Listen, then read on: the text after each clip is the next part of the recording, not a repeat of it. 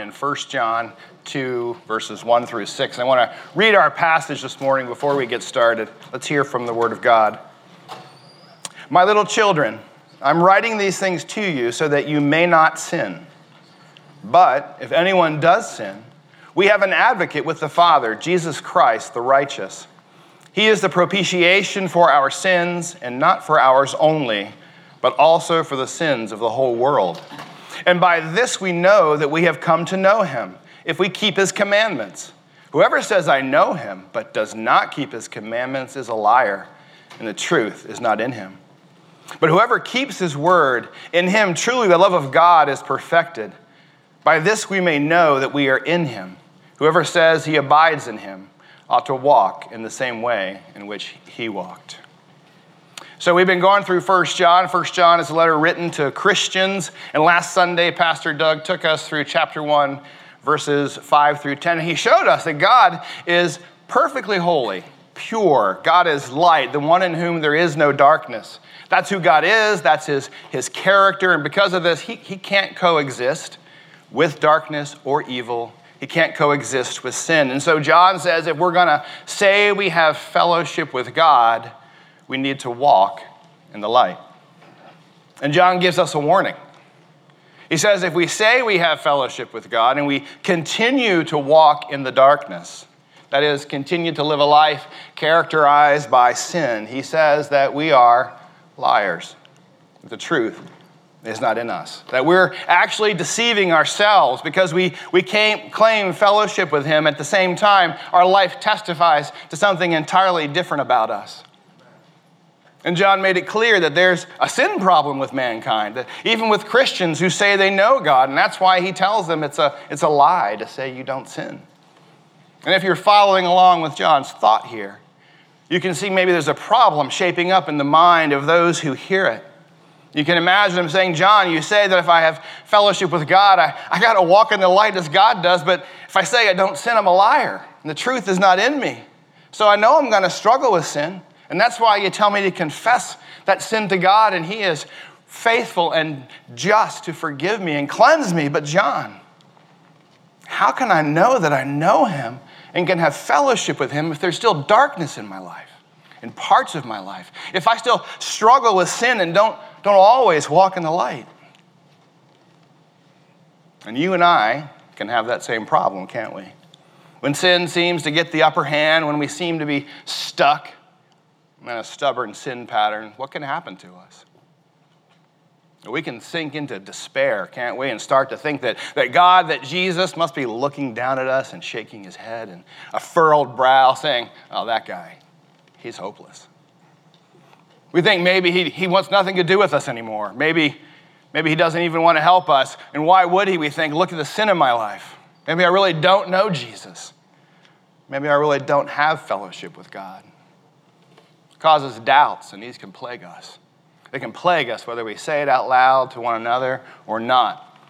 And I think this passage this morning is, is precisely the passage to help us with this very issue, to think about this rightly. It answers the question How can I know that I can have fellowship with God even when there is remaining sin in my life? In 1 John 2 1 through 6, John's going to give us three truths that give us assurance that we can have fellowship with God. Let's remember three words advocacy, atonement, allegiance. Advocacy, atonement, allegiance. Advocacy is that Jesus is our advocate before the Father when we sin. Atonement is that Jesus is the atoning sacrifice for our sins. And allegiance means this obedience to God is the evidence of knowing Him. Look with me again at the first verse in our passage this morning. John writes, My little children, I am writing these things to you so that you may not sin. But if anyone does sin, we have an advocate with the Father, Jesus Christ, the righteous. Now, John, ever the elder apostle and shepherd, starts off by addressing them as his little children. It's a phrase that tells them of his great love for them and his concern for their spiritual well being. But it also probably is something they should understand as meaning they should heed his words as a child should to a father. And John's concern, he says it right off. We can say is that they walk in the light. He says, because, he says, I'm writing these things to you so that you may not sin. And when he says these things, he's referencing what he's, he's already written that to have fellowship with God, they need to walk in the light. So in verse 1, John says he's writing so that they may not sin. And then he says, But if anyone does sin, and it might sound to us like he's saying, Look, I, I don't want you to sin, but just in case you do. But that's actually not what he's saying. See, and I'm going to nerd out a bit on the Greek here just for a moment. John uses a specific type of conditional Greek sentence here. It's a conditional Greek sentence that expresses a hypothetical situation which is assumed to be true. So, what John is saying is, I don't want you to sin, but you're gonna. You're gonna do it. John's being clear. And this is a truth that you and I probably are all too familiar with, aren't we? We follow Jesus, and yet we still struggle with sin in our lives. Is there anyone among us this morning that calls himself a Christian that doesn't struggle with sin still in their life? Of course not. And to be clear about the verb John uses for the word sin, to know what he means when he says it, the sin refers to an individual act of sin, not a habitual pattern of sinning. So while he says he knows they're gonna sin, what he doesn't have in view here is habitual unrepentant sin. All right, so this is our first point advocacy, as I said. Jesus is our advocate before the Father when we sin. So let's go back to the end of verse 1. And he said, But if anyone does sin, we have an advocate with the Father, Jesus Christ, the righteous. So he calls him an advocate, and that simply means one who pleads another's cause or one who intercedes for another person with someone else. And the verb have is in the present active indicative tense, meaning it's an ongoing, continual action. In other words, John says you're going to sin, but take heart. You can still have fellowship with God because Jesus is going to, in an ongoing way, plead your cause with the Father when you do. So I am not about you, if you ever wondered what Jesus is up to up in heaven, right? Right now, he's pleading your cause before the Father when you sin. And he's pleading before a father who loves his children and desires to forgive them. And unlike our friends sometimes we need help who say, oh, I can't do it right now, I'm a little busy, maybe I can get to it next week, Jesus is never too busy to help you. He's available 24 hours a day, seven days a week always available to intercede for you, to plead your cause before the Father. He never tires of doing it, and He's always eager to come to your defense. And you'll notice that in verse 2 that John calls him Jesus Christ the righteous. John wants us to know that one of the reasons that Jesus can stand before the Father and plead our cause when we sin is because of his perfect righteousness, not ours. Jesus always did the Father's will, perfectly obedient, perfectly sinless, even unto his own death. Only he can stand before a holy God on our behalf and plead our case. And why? Because he always walked in the light. And when he pleads our case, he, he doesn't say to the Father, Father, for, forgive him. He's a pretty good person. He's not perfect, but hey, who is? He doesn't say, Forgive her, Father. She got it mostly right. Now, that, that assumes that somehow, somewhere, that when he pleads our cause, it's based on our works, our righteousness. And we don't have any of that to stand before a holy God. Scripture is clear. We're all sinners who fall short of the glory of God. Romans 3:23 that no one is righteous, no one. Romans 3:10. No. Jesus stands before the Father pleading your cause based on his righteousness. So brothers and sisters, we need Jesus every day to intercede for us, to plead our cause before the Father based on his righteousness, not ours when we sin. And because he is righteous, he will always do what Scripture says He will do. He will always always intercede for you. And the God of light, who is faithful and just to forgive you and cleanse you from all righteousness, extends mercy and grace to you because he sees you in Christ. He sees you in Christ, the righteous one who died on a cross for your sins. But here's, I think, the problem for us, right? We, we don't always live in the good of that truth, do we? When we feel stuck in a sin pattern, we can fall in the trap of, of thinking that Jesus is disappointed in us and he doesn't want anything to do with us. Some folks imagine him looking down on them with that furrowed brow, and we wonder why he would even help us. And that's often because in the darkness of our own thought life, we still think somewhere that our performance somehow affects our relationship with him. Christian, you need to believe what God says about you. You need to believe that you have an advocate before the Father who, rather than turning away from you when you sin, turns to you. He draws near. Jesus, your, your older brother and friend, comes to your defense and pleads your cause. He pleads your cause not, not on your merits or mine, but on his righteousness and on his atoning sacrifice on the cross. And that brings us to our, our second truth this morning of why we can have assurance that we can have fellowship with God. And that's because Jesus is our atoning sacrifice. Look with me again at verse 2. John writes, He is the propitiation for our sins, not for ours only, but also for the sins of the whole world. Now, Scripture teaches us this truth that God hates sin, and his wrath, his holy and just anger towards sin, is on all ungodliness and unrighteousness in mankind. Romans 1:18. For the wrath of God is revealed from heaven against all ungodliness and unrighteousness of men, who by their unrighteousness suppress the truth. And God's just wrath against sin must be satisfied for us to be reconciled to Him and to have fellowship with Him. He hates sin, and consequently, He has to judge it. There must be a penalty paid for the sin for us to be truly reconciled to Him to have fellowship with him. And in verse 2, John wants us to know that this problem has been solved by God through the atoning sacrifice of his son. That Jesus, that Jesus satisfied God's just and holy wrath against sin on our behalf. John says that Jesus is the propitiation for our sins.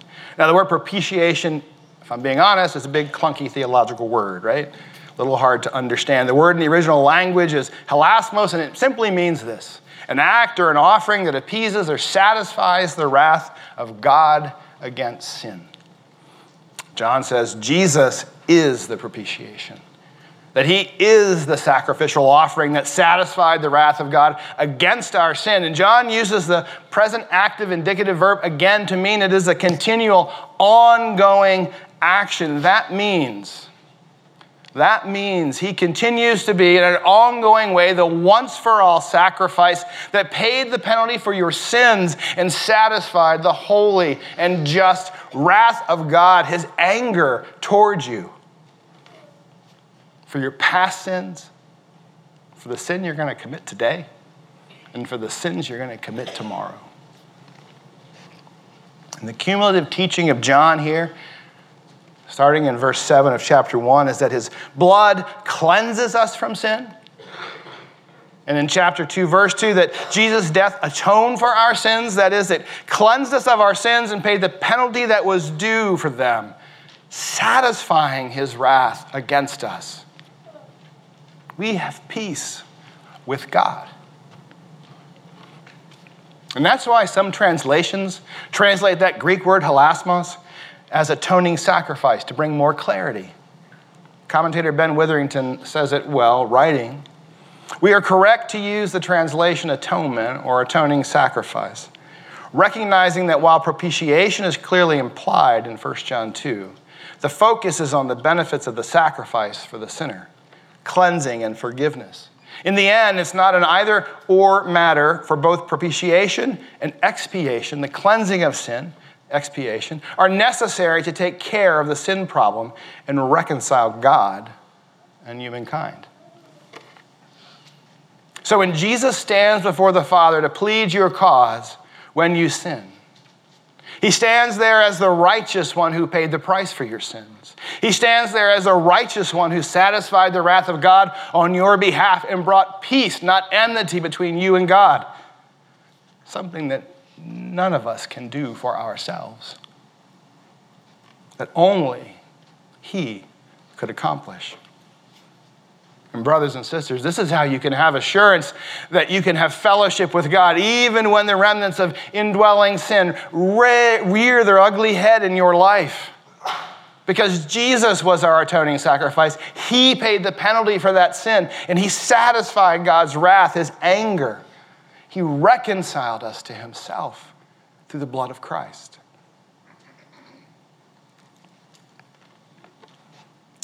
But then at the end of the, of the, of the, the verse, John says something that often trips folks up. And so I want to I wanna talk about that this morning. If you look with me at the last part of verse 2, where John, after writing that he is the, the propitiation for our sins, he says, and not for ours only, but also for the sins of the whole world. Now, I'm going to tell you what that means, and then I'm going to tell you why it means that. So, what John is telling us in this phrase is that Jesus is the only means of atonement for the sins of the world. Jesus is the only means of atonement for the sins of the world. And I get that on first blush, you read this, right? It says for the whole world. And you might think that John is saying that Jesus died, satisfied God's wrath for everybody in the whole world. Everybody's going to have eternal life and everybody's going to heaven whether they profess faith in Christ or not. That's not what he's saying. That's universalism. That would include even those who deny Christ, even those who are atheists, who don't even believe in God. And it can't mean that because John himself told us in 1 John 5 11 through 13 that God gave us eternal life and that this life is in his Son. And that having the Son means to believe in him. And he tells us the same thing in his gospel, John 3 16. For God so loved the world that he gave his only Son, that whoever believes in him might not perish, but have eternal life. Those who have fellowship with God, eternal life, are those who believe in, who trust in Jesus. And it's also tempting, right, with this, this phrase, to get drawn into the debate over exactly who Jesus died for here. But that's, that's actually not John's point. That's not the point he's trying to make. And we should make his point, not ours, from this passage. So we have to ask the question, right? In what sense, in what sense is Jesus the propitiation for the sins of the whole world, according to John? I think we need to start with what does John mean by the word world? The word world is used about 185 times in the New Testament, right? It's cosmos in the Greek. The majority of those times, more than half, are in John's writings, his gospel and his epistles. And he, he uses it to mean all kinds of things like the created world. He uses it to mean all people. He uses it also to mean material wealth sometimes. But most often, especially in relation to salvation, it refers to the world in darkness or opposition to God. And that's what I think John means here by world the world in darkness and in opposition to God. So, what can we say? Well, we can say in verse 2 that it must mean at least that Jesus' atoning death on the cross was sufficient to satisfy the wrath of God for those who John was writing to in his letter. And it was also sufficient for all those in the unbelieving world who would believe through faith in Jesus in the gospel message. That means his death was sufficient. It was sufficient to deal with the sins of the world, but only applied to those who believe. But John's larger point here, the point that I think he's really trying to make, is that the whole world needs saving. And that Jesus is the unbelieving, sinful world's only means of propitiation, only means of atonement, its only Savior. And that's the same way John uses world in 1 John 4 14 when he says the Father sent his Son to be the Savior of the world. But not all will believe. And I think that's why in John 17, in Jesus' high priestly prayer, he says that he doesn't pray for the world, but he prays for who? Those who the Father has given him. And that's why he says in John 10 that his sheep knows his voice but there are people who don't. Not all will be saved, but those that are believe in the name of Jesus. And the penalty for their sins are paid in full, and the wrath of God for them is satisfied. And this is an amazing and wonderful truth, isn't it? Right? Something that we, we need to hold fast to, especially when we find ourselves in trouble. That Jesus is our atoning sacrifice that satisfies the, the holy and just anger of God against us and our sin. We find ourselves in a, a sin pattern that seems to have a grip on our life and we can't seem to shake that. Maybe your, your sin pattern is that you struggle with losing your temper with your kids or, or your spouse. Or maybe you struggle with bitterness or resentment towards others. Or maybe that, that nice personality you have is really just masquerading your fear of man and your people pleasing in your life. Or maybe you struggle with porn. And maybe you, you get angry with yourself when you fail to resist these temptations and fall into sin. And it's true, God calls us to put off our sin, to kill it, right? And none of us should think otherwise. And we should have godly grief when we sin. But I want you to be take heart. I want you to take heart. I do. You may be angry with yourself, but do you know who's not angry with you? Do you? The Father. The Father. Jesus paid the penalty for your sins. He satisfied God's anger towards you. Rather than being under God's wrath, you have peace with God. Rather than Him being angry with you, He holds His arms wide open and He welcomes you as His children into fellowship with Him through His Son. And He gives you every spiritual resource that you need, every spiritual resource that you need to become more like Jesus. What amazing grace.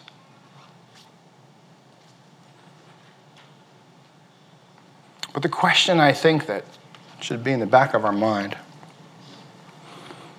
is how do I know I have these assurances? We've already said that we have to believe in Jesus, right? That's, that's clear, that's essential. But what are the evidences of my faith that would give me assurance that I truly know God in Christ? That is, what is the fruit of my faith that shows me to be His? Beginning in verse 3, John is going to give us a, a test of sorts so that we can discern that we know God and that we have this assurance we've been talking about, that we can have fellowship with Him despite the fact that we sometimes walk in the darkness, that we sometimes don't walk in the light as we should. And that's our third truth this morning. And that's allegiance. That faithful Obedience to God is the evidence of knowing Him. Let's read our last four verses one more time. And by this we know that we have come to know Him, if we keep His commandments. Whoever says, I know Him, but does not keep His commandments is a liar, and the truth is not in Him. But whoever keeps His word, in Him truly the love of God is perfected. By this we may know that we are in Him. Whoever says he abides in him ought to walk in the same way in which he walked. Now, every one of us this morning who is trusting in Jesus at some point in our life has professed faith, right? And so you might think that John's first test, right, would be that, that you profess faith, but it's not. I think he assumes we've done that here. Right? He doesn't say, by this we know that we have come to know him because we answered an altar call. Or by this we may know that we know him because we prayed a prayer or we asked Jesus into our heart. It's a far simpler test than that. John says, if we're going to talk the talk, we got to walk the walk. That our words must be backed up by our life. He says the evidence of our faith that we savingly know Jesus is our allegiance to Christ, our faithful obedience to his commandments. What John's doing here is trying to answer the question for us how can I know that I know him? How can I know that I know him? Look down at verse 3 for a moment. He says, By this we know that we know him if we keep his commandments. He's talking about obedience. That's the test. If you talk the talk, John says you should walk the walk. So, Christian, if you, if you want to know if you truly know Him, if you truly know God in Christ, if you're a believer, John says, look at how you live your life. Do you keep His commandments? The person I says that says I know the Lord, John says, keeps His commandments. That's the evidence. But look down in verse 4 for a moment. He says, But whoever says, I know him, and does not keep his commandments is a liar, and the truth is not in him. He's saying that if we, we say we know him, but we don't keep his commandments, we're a liar. That our profession is not true. Now that sounds pretty absolute, doesn't it? And some of you might be thinking, well, Bob, I got a problem. Just last week, I knew what God wanted me to do, and I did the opposite. I did it because I just didn't want to do what He said. Is John saying, I don't know Jesus? That my profession was not true? Is that what he means? I don't think so. That's not what he's saying. He's not saying, Christian, that you must keep his commandments perfectly or you cannot know the Lord. That would be inconsistent with John's admonition that it's a, a lie to say we have no sin. And that would be inconsistent with God's promise of forgiveness if we confess our sin. And why on earth would I need an advocate before the Father if I was able to keep God's commandments perfectly? It can't mean perfect obedience. So, what is John saying? John is saying that our faith in Jesus will show itself it will show itself in a new life of obedience to the Lord. Our claim to have saving knowledge of Jesus should demonstrate itself in a heart attitude where we strive, where we strive every day in our thoughts, in our desires, and in our actions to, leave, to live each day consistent with His Word, with His commandments. And sure, we all know this, tr- this truth that there will be times when we fall short. We should have as our heart's desire a desire to please the Lord, a desire to keep His commandments and to be constantly striving for this in the spiritual power that He provides us.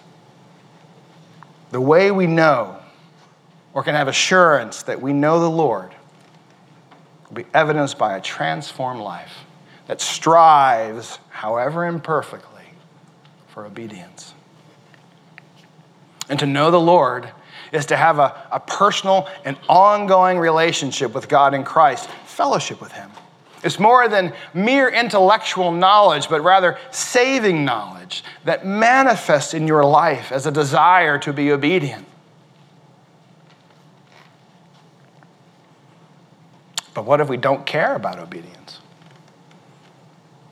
What if we don't care to even know what He requires of us? What if we don't open our Bibles and even want to know what God says we should be doing? What if we prefer to continue to live our life on our terms? Well, if we profess to know Jesus savingly, to be trusting in Him, and yet our life evidences no change, Evidence is no transformation. If we don't strive to keep his commandments or word, John says, we're a liar and we don't know him. And that's a problem. That's what John's saying. If you say you know Jesus, then John's saying to examine your heart. Do you walk the talk? Ask yourself questions. Do I desire to obey God's word in my life? Do I strive to do it no matter how imperfectly it comes out? When you fall short, do you confess it to God? Rest in His forgiveness and turn from your sin to obedience in the power He supplies you?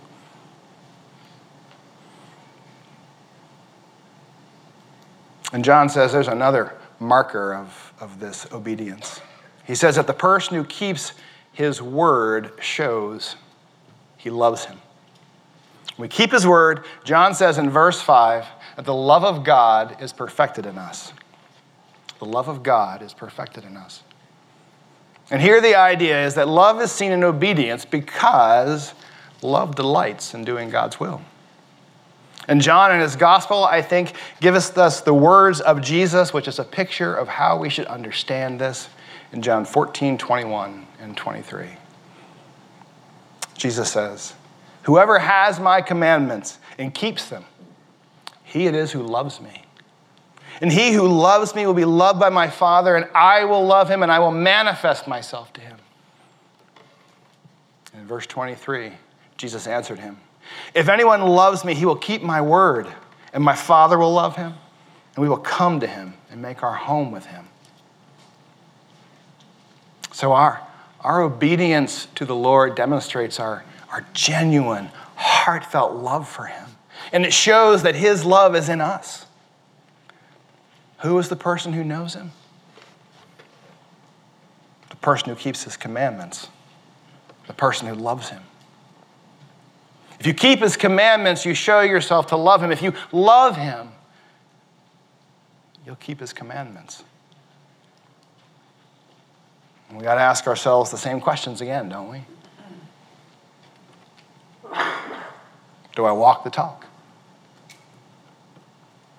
Do you say you love Jesus?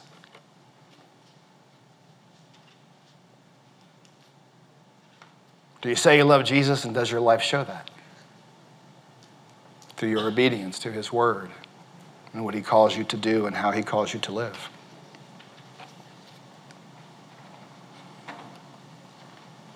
And the person who loves Jesus, John says, walks as He walked. Looked at it verses 5b through 6 as we come to the end of our passage. He says, By this we may know, once again, using that, by this we may know, right? He wants us to know that we are in Him. Whoever says he abides in him ought to walk in the same way in which he walked. In other words, John is saying if you want to be sure you are in him, in God in Christ, then live as Jesus did. The phrase abide in him and in him are synonymous here. They essentially mean this intimate spiritual fellowship that the believer has with God through faith by the Spirit. To say we abide in him or are in him is to, is to speak of a continuous relationship with him, a way of, a way of life. And John uses that characteristic by this we know formula to introduce really just another way of expressing the same test of obedience, but with a specific example. And it's more, I think, than just simple obedience to his commands. It means if we say we are in him, we must walk as Jesus did. Now, walk in Bible speak means how you live your life, and here it, it refers to living our lives with Jesus as our example to imitate. John says, we're going to say, if we're going to say we abide in him, we ought to live like he lived. And now, none of us, none of us can be perfectly sinless or obedient as Jesus was Perfection for you and I does not come in our earthly life. It comes with glory when we go to be with the Lord or the Lord returns. But it is a higher standard than mere obedience, I think, in this sense. Jesus was perfectly obedient to the Father to the point of his own suffering and death. He did the will of the Father even when it was hard. In the Garden of Gethsemane, he said, Father, if it's your will, take this cup from me, but what? Not my will, but yours.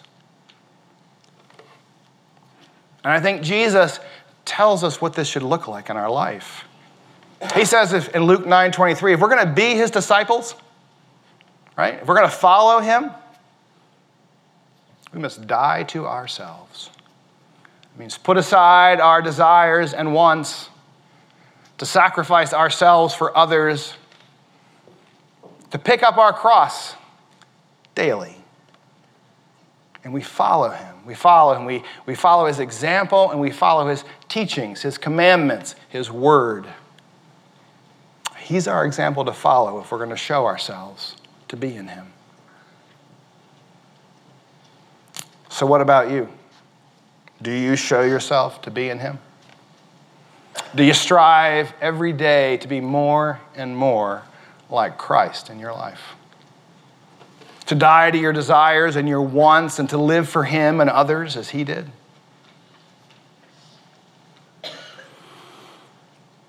If this is something you, you struggle with, welcome to the club. But be encouraged. Be encouraged because this is something God wants for you. In Romans 8:29, Paul was writing to believers and he wrote this. For those whom he foreknew, he also predestined to be conformed to the image of his son, in order that they might be the firstborn among many brothers. You see, one of God's purposes in saving you was that you would be conformed to the image of his son, that you would live like him more and more each day, that you would be like him more and more each day. And he pours out his grace on you to do that through his spirit. And God is always faithful, always faithful to his promises. And he tells us in Philippians 1 6 that he will finish the work that he began in you. All right, we're going to wrap up. So, in John 2 1 through 6 this morning, John gave us three truths that give believers assurance that they can have fellowship with God even when they sin, even when sometimes they don't walk in the light. That when we sin, we have an advocate in Jesus the righteous who pleads our cause before the Father based on his righteousness and not ours. That his death on the cross, his atoning sacrifice satisfied the holy and just wrath of God. His anger towards us for our sin reconciled us to him and gave us peace with him. That he is the only sacrifice that is sufficient to accomplish this and reconcile us to God. And to have these assurances, these promises, we must believe, we must believe in Jesus for the forgiveness of our sins and eternal life, and that the fruit of our faith, not the root of our faith, the fruit of our faith should show in our allegiance to Christ. A transformed heart and the life of obedience that strives every day to live as he did. So, brothers and sisters, I'll exhort you one last time. Believe what God says about you. Believe it and live in the good of these assurances. Let's pray. Oh, Father, what great assurances you give us this morning that we can have fellowship with you in Christ. That Jesus, you intercede for us pleading our cause before you when we before God the Father when we sin and that that you Lord our heavenly Father love us and are eager to forgive us. That we can have fellowship with you because you're no longer angry with us as your children when we sin because Jesus Jesus' blood has paid the penalty for our sins and assuaged your wrath towards us. We have peace with you now. What blessed assurance, Father. What blessed assurance. And Father, I ask that you would help each of us here today to walk in the good of these truths in our lives. Help us to walk in the light and to keep your commandments, Lord, that we show ourselves to know you, to love you, Lord, and to have fellowship with you. And when we stumble, and we will, Please bring to mind these assurances and to transform us more and more into the image of your Son. And Father, we know that these assurances are only for those who are trusting in Jesus for salvation. So if there's anyone here this morning who is not trusting in the Lord for the forgiveness of their sins and eternal life, I pray. I pray this morning you would soften their heart to the effectual call of the gospel so that these assurances would be theirs too.